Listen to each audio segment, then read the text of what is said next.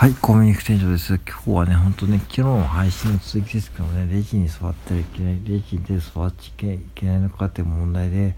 ちょっと最近コンビニ弁当とか見て思うことですね、本当アホ、アホかって思うあれですね、もう本当に、あの、コンビニ弁当とかの注意書きは最近ちょっと過剰すぎて笑っちゃうんだけども、あの、魚、魚が入って、焼き魚が入ってるお弁当に、えー、このお弁当はですね、この弁当の魚、骨が混じってるかもしれないね。こう、気をつけくださいって書いてありますね。まあ、あれは消費者なとか、製造責任者法とか、なんかあるのかな。そういう法律がある時点でもこの業、この国も終わってんなと思って。うんで、あの、要はさ、あの、気づいてほしいんですけども、そういうことをやってるからクレームが生まれて、そんでクレームが突き込んで、そういうこと言うから、まあ、生産、生産する側も、そういうふうにシールを貼って注意書きをするんだけども、まあ、本当に日本の商品ってそういう製品が多くて、だから海外に負けているというか、日本人ってそういうふうにこう、なんか、クレームとかルールに縛り付けていられる国民なんで、なんか、その、なんか嫁にこうねお客様は神様だっていうこう思考があってだから作る側もそうい注意書きをすることでまあある意味こうねなんかクレームから逃れようと思ってるけどもまあ無理でしょうね。うん。でなんかあのね最近ね僕のことを無視してる客がいてその客がなぜ無視するかというと、えー、僕がなんかその客のねラーメンを温めるラーメンについて不足してたのがなんかタレから、タレを外すのが好きやって、それ、ね、電子レンジで、ちょっとね、そのタレを外させて、まあ、タレといってもその少しですよ。そう、タレがないんでからって、ね、食べれないわけじゃないけども、まあ、それもいいわっていらねえとか言ってですね、金返すとか言っていなかったもんで、まあ、返したけどもね、まあ、それで僕とその人は無視するんですね。うん、なんか本当ですよ。面白いかも。レジに並んでも読んでもね、反応しないですよ、わざとね。や、びっくりする。うん。で、まあ、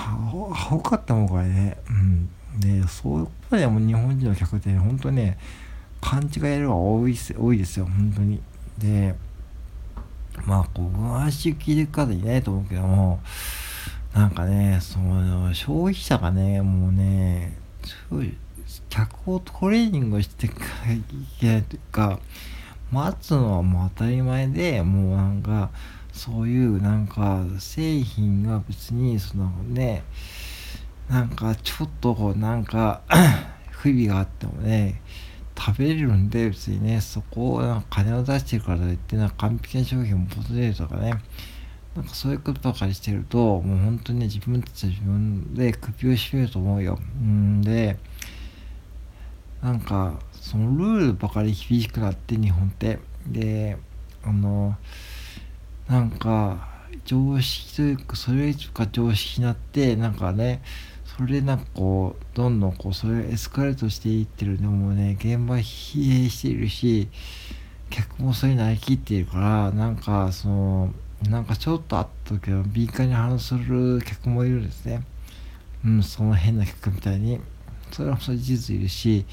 なんかそうなるとそのこれらも国全体の生産性も下がるし電車でもそうですよ。電車でも1分遅れて、1分遅れて、なんかダイヤが1分遅れて申し訳ございませんとか、そういうのはね、ホームのアナウンスが入るけども、あのー、そんなのはね、海外行ったらね、当たり前ですかね。うん。僕はオーストラリア行った時なんか、電車遅れましたから30分遅れたし、海外飛行機も、飛行機も、えー、何時間遅れたかな ?2 時間遅れでね、出発しましたからね。うん。そんなもんなんですよ。うん。そんなもんです。うん。で、なんかね、思ったけどね、その時も、な日本人って本当なんか、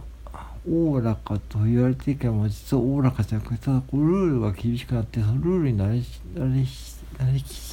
慣れきってるんで、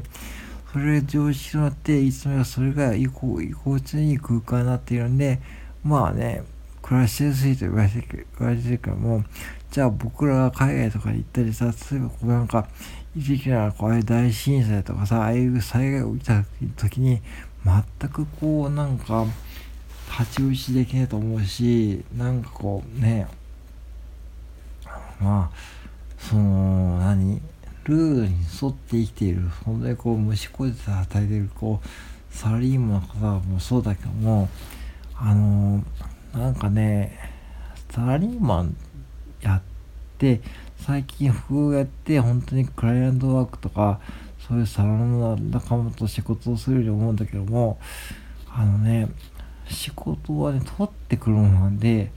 サラリーマンほど無思考で働いてる人種いないし日本人まだ今でこそサラリーマン一本で収入で暮らせるという勘違いしてる方が多いんでもうもう無思考国家と言ってもしょうがないですよね。無思考、う。ん、まあ確かにその給料もらえるしまあ正解でいいんじゃないと思うけども大半の人はねそのサラリーマンだけやっていけばね、いいというふうに勘違いしている人も多いと思うんで、これ言っとき言っときますけども、もうそんな時代はもう終わるんですね。本当に終わるし、こんだけもうなんかこうお金の流れも変わっている中で、日本円も目減りしている中で、ね、こんだけ過剰サービスを求めていきすぎると、本当に、その、生産性も落ちて、そして日本の国力が落ちていくね。だからサラリーマンだけでダメなんですよ。収入一本だけだっていう話にもなってくるんですね。うん、だから、そこまでは問題ということをね、認識してない。だから、良かれと思ってやっていくことは良かれじゃないというか、その、自分たちが暮らしやすいと思ってるのは勘違いで、その要オーバースペックになりしたき、慣れしきってるだけで、あたかもお金さえ払えばなんとかなるというこう思考ですよね。単純思考で、なんか日々暮らしていると思うんで、確かに僕もそうだけどね。でもそれって全くお金の価値じゃ目減りしますよね。今ね、日本円も下がってるし。だから、もっと寛容になって、そうなっていかないといけないと思うし、このレジに座ってもいいと思うしね。うん。で、逆に言うと消費者側も、もっと、そうなんかこう、勉強というか、そのなんか、ね、日本人の勉強時間ったら6分っていうやつ、ね、1日で6分ってやれてるけども、まあ本当になんか、なんか悲しいのは、やっぱし、その僕ら世代が多分学ぼうとしないしないというか、実は若い世代の方が、今ね、読書率が多いっていうデータがあって、うん。で、それって、だからね、その、私彼らは多分すごい危機感を感じてると思ってやってると思うんですよ。こんな大人になったらね、やばいと思ってやってると思うんで、だから僕らもそうじゃなくて、だから50代、60代が一番こうなんか頑張っていかないと、多分日本っていう国はオーバースペックのまんまクレームを排出して、そしてまあ自分たちで首を絞めていくというふうになっていくと思うんで、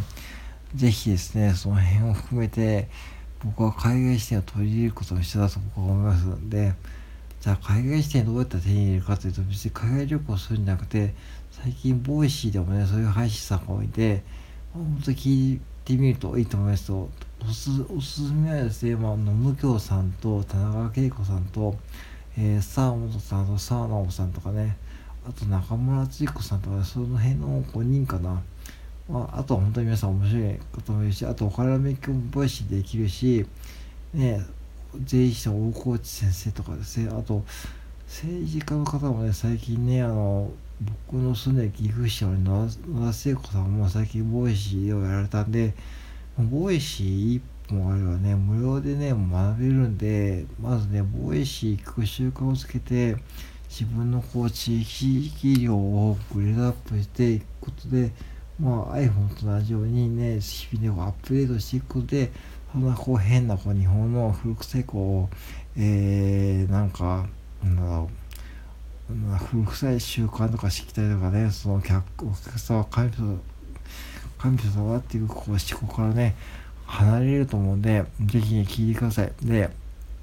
それが当たり前じゃもなくなってきたし、今でこそれは当たり前だというふうに勘違いしている人は、多分今後10年後めちゃくちゃこう困ると思います。うん。10年後になったらもうそういう常識もつくもじゃなくてひっくり返ってる可能性があるんで、えー、ぜひね、ほんと聞いてほしいですね。はい。ということで以上です。